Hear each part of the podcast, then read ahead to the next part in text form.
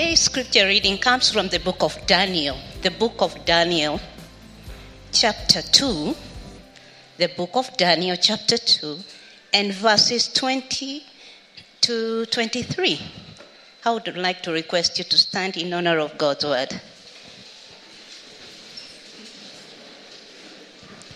Daniel chapter 2, verses 20 through 23.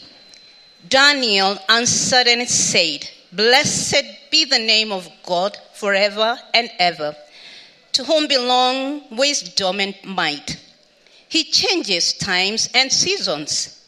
He removes kings and sets up kings. He gives wisdom to the wise and knowledge to those who have understanding.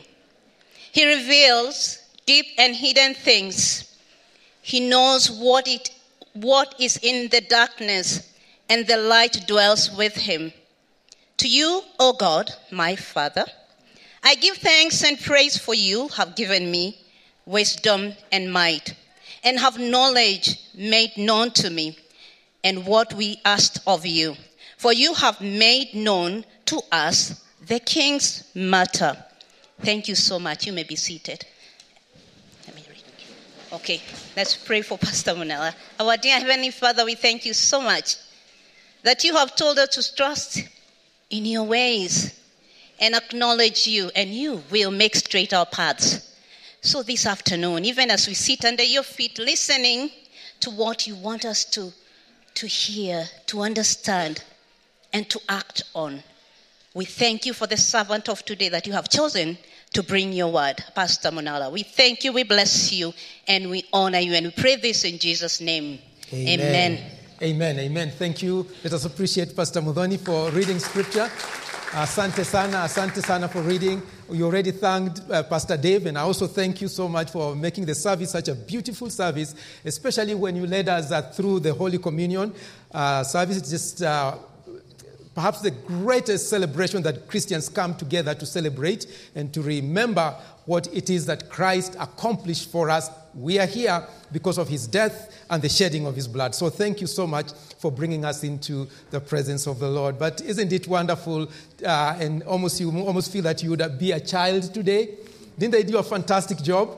You know, I just felt that after they finished singing, we should just go home because they have actually summarized what we want to say in the sermon. Basically, what we're trying to, to do now is just add some few meat here and there, but they've already preached the sermon. Amen. Thank you so much again for being here and uh, for the opportunity of us being able to worship together and now also to be able to reflect on some things that God, I believe, would want us to uh, have uh, today. I want to confess that uh, today's message uh, is a, it can be a difficult message, uh, just because uh, of the uh, uh, concept, or rather, what God has revealed about Himself, and we're trying to understand that. But it is in Scripture, and God wants us to tackle that. So let's see if we can be able to do that. The, um, the, the, our, our messages definitely have been uh, uh, based uh, on drawing our hearts to trust in God and to just release ourselves to Him and allow Him to be who He is our God, our Father, our friend, our companion. That's what He desires uh, for us. But let me begin by saying that um, the book of Proverbs uh, is uh, considered to be a book of wisdom. Uh, uh, along with its sister book, uh, Ecclesiastes, uh, they fall under what we call in the Old Testament uh, wisdom books.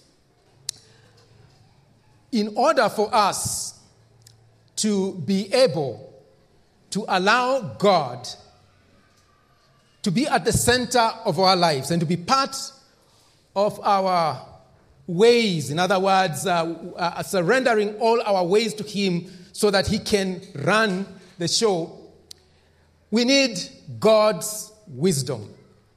And so I would say that uh, wisdom is your ability and my ability to skillfully uh, navigate our way uh, through the twists and turns uh, of life by standing firmly on what God has revealed in His Word, the truth that God has revealed, and applying that truth in our day to day lives, in our day to day decisions.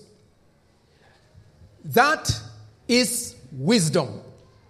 Because the ways of the Lord are designed to lead us to His will, which is perfect uh, for us. Solomon, just before he became king uh, in Israel, understood the value of God's wisdom. And when he was given an opportunity to either choose wealth and power and wisdom, he wisely chose God's wisdom and said, I want wisdom. You see, Solomon understood that if he was going to successfully navigate through life and remain in God's perfect will, it is going to be because he has God's wisdom. Which leads me to say that if you and I want to allow God to be at the center of our lives, in other words, as the proverb writer would say, acknowledge Him in all our ways, we must acknowledge the infinite wisdom and knowledge of God. We must come to the place where we understand and acknowledge the fact that uh, God knows all things and that He is all wise. And as such, we can submit ourselves to this God who knows all things, who is all wise, believing that because He too is a God of love, will lead us to the right place that will enable us to live out His purpose here on earth in our lives. If you are listening carefully, you probably are hearing me use the word knowledge and the word wisdom together.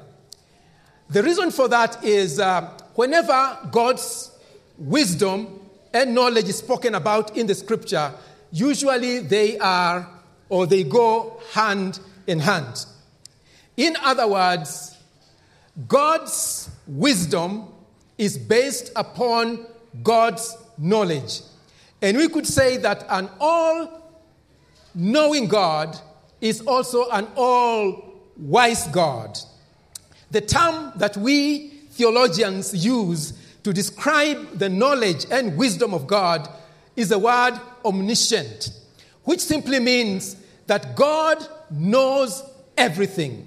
There is nothing that is hidden from God. In fact, God knows all things about everything. He knows, uh, uh, uh, he knows what's going to happen even before it happens. He is all knowing. There is nothing in heaven, nothing under the earth that uh, God is not aware of. Jesus put it this way that He knows the number of the hair on your head. Some of us, it's easier for Him to count than others. but but the, the, the description by our, Lord Jesus Christ was to help us to understand how vast the knowledge of God is, how great the wisdom of God is. Perhaps the person in the Bible among many who understood the wisdom and the knowledge of God is uh, a man by the name Daniel, who I want to believe that uh, many of us are familiar with. Daniel was one of the young men who were taken from Israel into captivity in Babylon. And while there, he rose in ranks and worked for the government within the palace. At the time, the king was Nebuchadnezzar. One day, Nebuchadnezzar had a very troubling dream, and it disturbed him. And he woke up in the middle of the night, and something not very strange because it happens to many of us a great dream, a sweet dream, and you wake up and you can't remember what the dream was. That's exactly what happened to Nebuchadnezzar. He couldn't remember the dream. And he was really, really hungry to get to remember what did I, what was that dream? But then he remembered wait a minute, I don't have to struggle to find out what I dreamt about.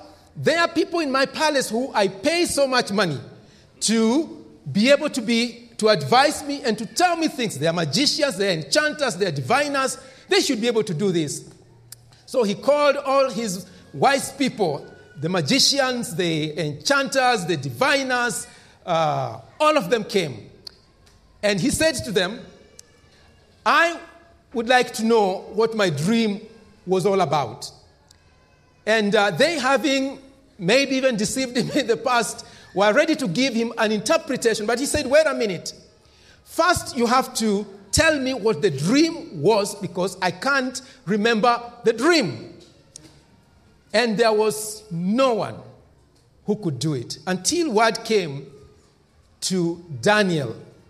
And Daniel was invited into the presence of King Nebuchadnezzar. Daniel, can you be able to tell me my dream and what it means? And Daniel looked at the king, and in chapter 2, verse 26 of Daniel, Daniel said to the king, King Nebuchadnezzar, there is no human being, no wise person, no enchanter, no diviner, no magician who can be able to tell you your dream or even remind you what you dreamt about. But listen, uh, King Nebuchadnezzar. In heaven, there is a God who reveals mysteries. There is nothing that is hidden from him. He is not only going to tell you the dream, but he is going to tell you what is going to happen in the coming days in connection with a dream that you dreamt about. Daniel later on testified of the infinite wisdom of God when he said of God that he reveals deep and hidden things. He knows what lies in darkness, and light dwells in him. In other words, there is nothing, there is no mystery to God. You see, God is never puzzled, God is never confused or unsure. God is never taken by surprise and say, Hiya, what happened? God knows what is going to happen even before it happens. Now, why is that important for you and I? Why is it important for us to know those attributes of God? Especially as far as it relates to us acknowledging Him in all our ways. When we began this series a couple of weeks ago, you recall that I made a, a, statement for those of you who can recall. When we started, I said that we live in a world that is full of twists and turns. We can hardly know what is or what to expect at the next bend in the journey of, of life. Now, let me just clarify a little bit about that statement because maybe the picture that I gave you is that we are living in a world that is so bad, the world that is a lot of suffering and pain and anguish and so forth. I want to say that there are many, many moments in our lives when there is reason to celebrate because good and great things are happening. There are moments when a new child is born in our families and we hold that child with great joy. There are moments when we are promoted at work and we rejoice at that moment. There are times when we get money from I don't know where, but it comes into our possession, and those are great moments in life. So, when we say that the life is full of twists and turns, some of those twists can be really good twists. But it's good for us and correct for us to say to one another, we live in a very difficult world. We live in a world uh, where horrible things happen. And it's very easy for you and I, if we don't understand the infinite wisdom and knowledge of God to actually question is God truly in control of this world? Or did God just create this world and then leave and go somewhere else? Who knows, maybe He's running another world that we have no idea about. He's forgotten the earth.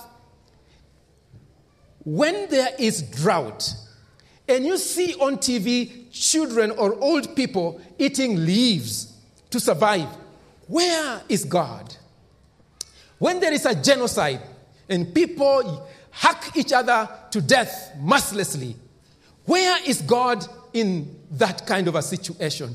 Where is God? Is He in control? When people who are seeking for spiritual guidance in their lives come in contact with a spiritual leader, and instead of them focusing them on the cross and how the cross can become a means for them to be related to God and to have a personal relationship with God, they lead them into starving themselves to death. Where is God in that kind of a situation? Where is God when 130 people are buried, dead, because they were trying to find some connection with a spiritual being? Is God in control? Is God all wise? Does He know all things? And if He does, where is He? You see, if you do not understand the infinite wisdom and knowledge and power of God, you are going to get stuck in the twists and turns of life. But if you can be able to understand that our God is infinite, in power and in wisdom, if you have a correct view of God's sovereignty, you are going to be able to understand what goes on in our world today. And then only will you be able to confidently place your life in this God who is all wise and who is all knowing.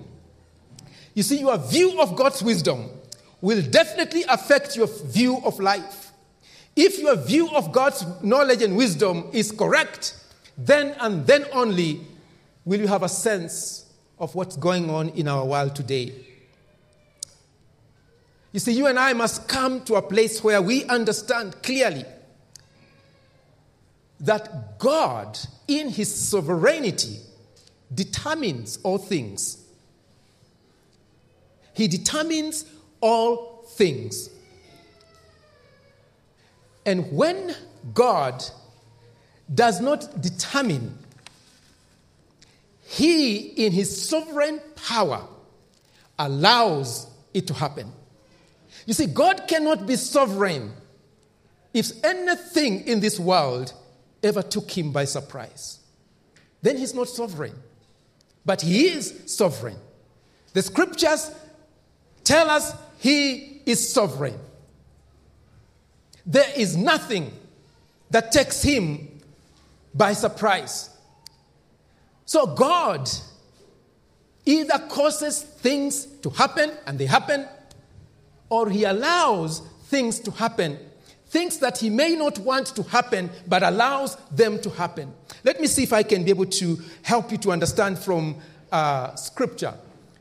Many of you are familiar with the man Job. The Bible begins by, in the book of Job, by telling us that Job was a very wealthy man. And the, in fact, it says that God had blessed him, which means that in God's sovereign will, he had permitted Job to be wealthy and to be blessed. He had almost everything, perhaps one of the richest, if not the richest man of his time. And who made it? It's God who decided Job would be wealthy. But one day, in the twists and turns of life, the enemy of our soul, Satan, came into the presence of God now, these are some of the complicated things that you and I will never be able to completely comprehend. But the Bible tells us that Satan came into the presence of God and said, I want to hurt Job. Because if I hurt him, he's not going to seek you anymore. And the Bible tells us that God gave him permission. God decided Job would be wealthy. God did not want to hurt Job. But in his sovereign wisdom, in his sovereign knowledge, in his everlasting love, he permitted, or so to speak, allowed Satan, in the words of the Bible, to touch Job. You see, our God decides this is going to happen, and it happens.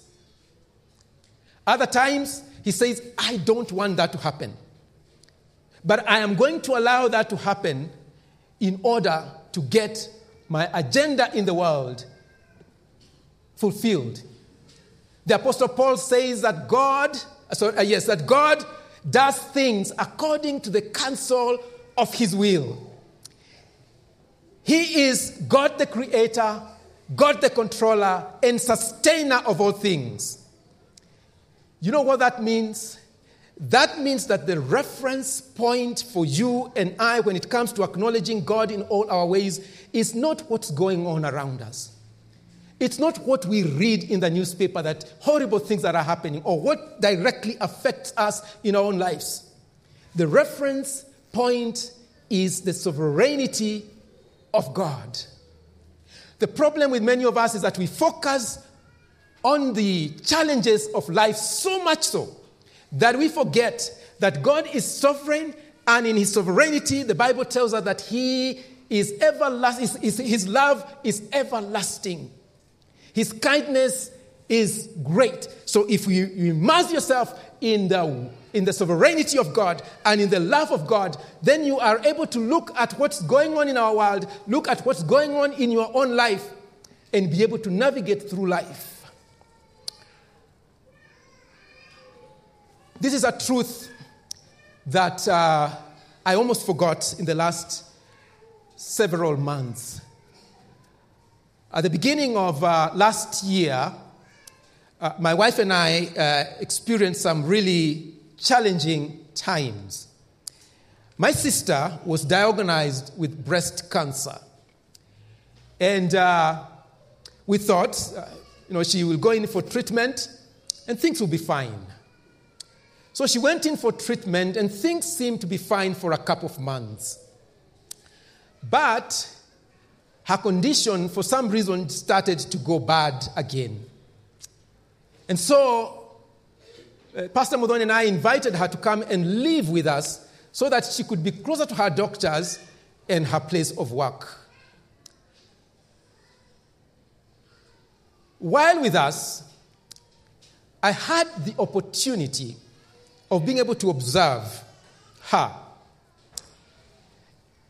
One, to observe her relating with God in a very special, intimate way, but also to observe her, her has her health deteriorated. There are many times when I would come and actually just lay my hands on her because she would sit at the table and listen to music. Uh, worship songs, and I would come and lay my hands and believe that God was going to heal her. And I would pray earnestly to the sovereign God. Uh, but you know, her health continued to be bad and bad and bad. And eventually, she went to be with the Lord. About, uh, uh, I would say, halfway uh, of last year, when my sister was uh, uh, suffering and we were dealing with that, we got a call uh, from Shags. And the call was that my mom had had a stroke. And she was on the ground, unable to speak and unable to move. So we arranged for her to be taken to the hospital, where she spent about two weeks. By the time we got her out of the hospital, she was still unable to speak and unable to do anything for herself. But we had to take her to a nursing home. My mom was a very talkative person. I am not very talkative. And many times I would go to visit her and would sit and she would talk the whole time and I would just soak it in, soak it in. I've gone to the nursing home and she can't talk. She just tries to mumble. And since I'm not talkative, we just look at each other for an hour, two hours. Then I say, okay, now I'm leaving, I'm going back. And she nods. And I have prayed, I prayed, God, bring at least the voice back. Uh, but all heaven seemed silent. And you know, the truth of the sovereignty of God is a truth that I've learned over the years. Uh, in fact, I, ex- I, expanded that knowledge by being in seminary. But I found myself where many of us find ourselves questioning God. Are you for real? Is it possible that I can pray to you and you wouldn't do things the way that I want you to do them? In fact, I remember thinking this way. One of these days, I'll be standing in front of God's people, and I'm going to tell them to trust in God because God can do amazing miracles. And I said, God, why would I be telling people to do something that I personally am asking you to do and you can't do? You know, God smacked me in the face. Has God ever smacked you in the face? he woke me up and he drew me to our friend Job. You know, when Job was going through challenging times, there's a point where he began to question the all knowingness of God, all wisdom of God, all the love, the, the, the, the, love of God. And he actually took God to court. And he became a lawyer. I think it's, I don't know if they call, uh, we would call God the respondent. Uh, sometimes during the election, those words uh, usually come up. He brought God into court. And he began to ask God questions, and he asked God questions, uh, challenging God's sovereign power and right in his life. And God, who is the perfect lawyer of all lawyers, waited until Job finished. And then, Job, and then God started to ask him questions. You should look at the questions that God asked Job in Job, I believe, 38. Uh, there. God said to Job, Job, why are you there? When I laid the foundation of earth, where were you? Job, have you ever seen uh, mountain goats give birth? Job, do you know where light comes from? Have you ever commanded morning, not the commanding morning of, that we see on TV, command your morning. Have you ever commanded morning to come and it came? And he he asked Job so many questions, and each of those questions, the answer to them was no, no, no, no. So the idea was then, Job, you can't question me. You cannot question my sovereignty. You can't question my power. You can't question my knowledge. You can't question my wisdom. You know, as God has worked in me in the last couple of months, refining me. He has helped me to make the reference point not the challenges that I'm experiencing, but His sovereign power, love, wisdom, and knowledge. And you know when I have done that, the words of Isaiah 52, I believe, which say, Thou dost keep him in perfect peace, whose mind is stayed on thee. I hope I quoted that right. But the idea is that when we focus our minds on the, on the supreme power, on the sovereignty of God, on the all know, and we throw ourselves into his arms, God gives us peace even when we are going through the challenges of life. Years back, uh, when I was a young uh, teenager or young man, we used to attend uh, Word of Life camps. Those of you who are about my age or slightly younger than I probably attended Word of Life camp. And uh, the director at Word of Life camp, his name Dave Robertson, loved to preach from the book of Job. I, I, in fact, it looks like he used to preach the book of Job every time we went to, to camp. But there is a statement that uh, Dave Robertson would make. That statement became ingrained in my mind and in my heart.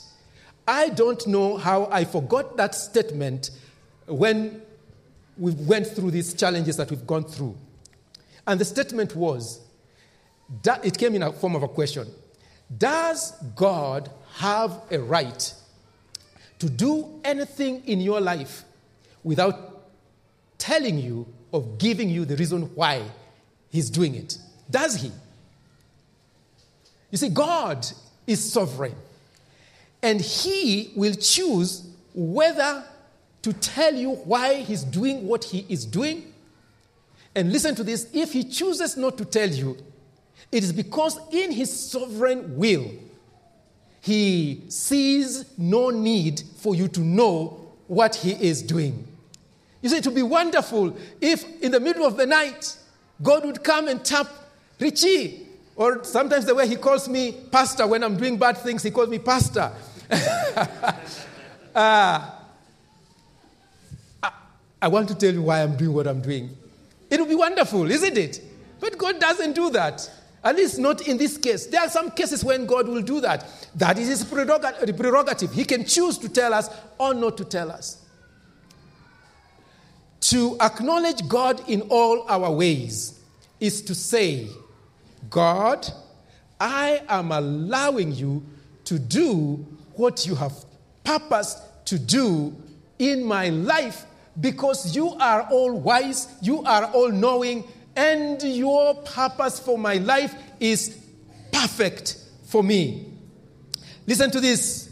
The hardships and the many surprise and, and, and that may surprisingly come into your life that seem random. The unexpected the undeserved the unbearable challenges. Those difficulties in fact are not random. In god's economy nothing just happens they are listen to this part of god's sovereign plan for your life a plan for your ultimate good and God's ultimate glory. Isn't that staggering? That God wants to use you to bring glory to Himself. And you know, God is not going to permit anything to happen in your life that is not going to end up to bring glory to Him. When Satan tries to come to you and to attack your life, he has to get permission. There is no way that he's going to step into your life. And God, as I said earlier, you know, wonders where did Satan, kwana alipita wapi? You know, you are the beloved of God. He saved you through the, through the painful death of his son. You are dear to him as a son, as a daughter. There is no way.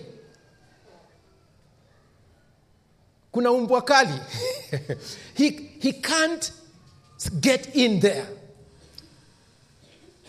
And you know what that means for you, what that means for me?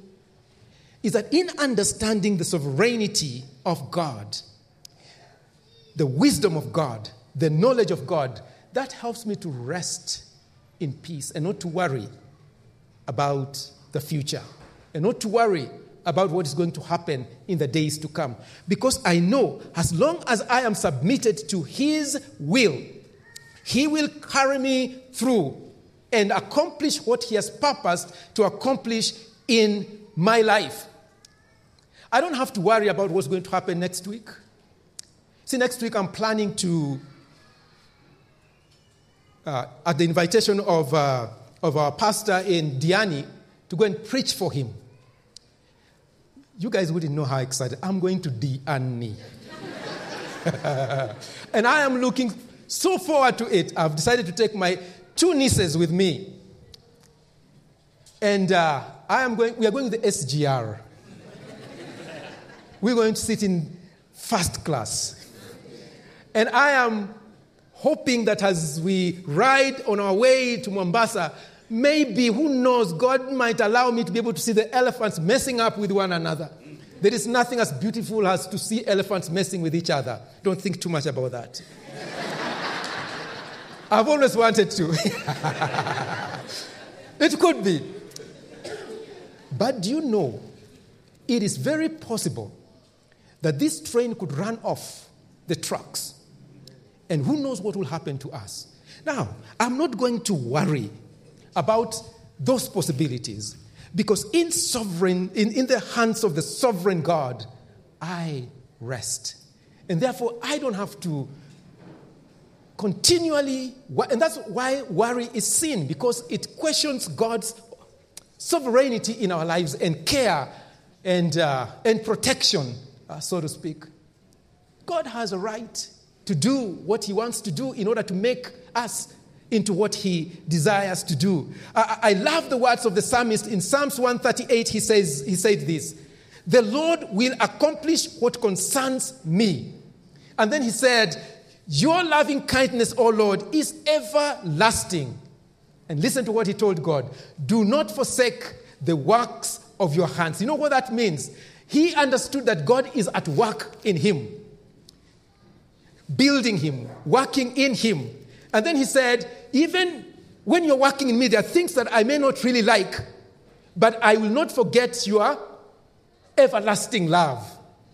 And then, because of that, he said, God, please don't stop doing your work. Don't forsake the works of your hand, which is to develop me into the kind of person that you want. Perhaps some of you have heard the story of um, uh, the sculptor who wanted to fashion a, a beautiful angel from a slab of marble. A passerby saw him doing what he was doing and asked him what he was up to. After explaining what he was trying to do, the passerby said, How? How are you going to be able to fashion a beautiful angel from this slab of marbles? Well, the sculptor said to this man, That's very easy. What I'm going to do is just to chisel away everything that doesn't look like an angel, and eventually I will end up with a beautiful angel. You know, when I think about what God is up to in our lives, I think of that moment that you and I said, I invite you, Jesus, to come into my life. And God began what the Apostle Paul describes as a good work. He began to do a good work. What is that work? That work is a work of shaping us, molding us, and conforming us into the very image of Jesus Christ. What God is constantly doing in our lives is that He is chiseling away those things in our lives that don't look like Jesus Christ. And the hammer and the chisel that He uses sometimes is to allow some pain, some difficult moments, that help us to develop into the very likeness of our Savior, Jesus Christ. A woman said, I want to be like Jesus. I really want to be like Jesus. Can you pray for me? Because I want to be like Jesus. And the pastor said, uh, uh said Let's pray. And the pastor prayed, God, please send a lot of problems into her life. Because what basically he was saying that God sometimes sharpens our character, builds us up in this life that is full of twists and turns by allowing some challenging moments to help to develop our character. Over the years, had gotten relaxed in the goodness of God that I forgot who He is and to continue to reflect on His sovereignty. So that when God saw that He has permitted some challenges in my life to wake me up to His sovereignty.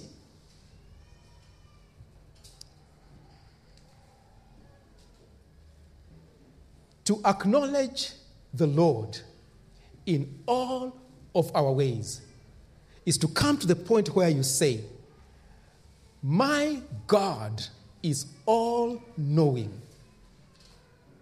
My God is all wise. So I invite you, God, to be at the center of my life. I want your will, as it is done in heaven, to be done here on earth. In other words, when we pray, let your will be done, we are basically saying, what has been decided by you, God, align it, or rather, align my life with that will, because that is what I want to happen in my life. And sometimes God does things the way that He chooses to do in ways that we can't understand. I know one of the biggest questions in your Bible study this week is going to be then why should I pray? What's the purpose of prayer if God is sovereign? Prayer is about obedience to God. I want to make a statement that may, uh, may throw your theological conviction aside. Prayer is not so much about God answering our prayers.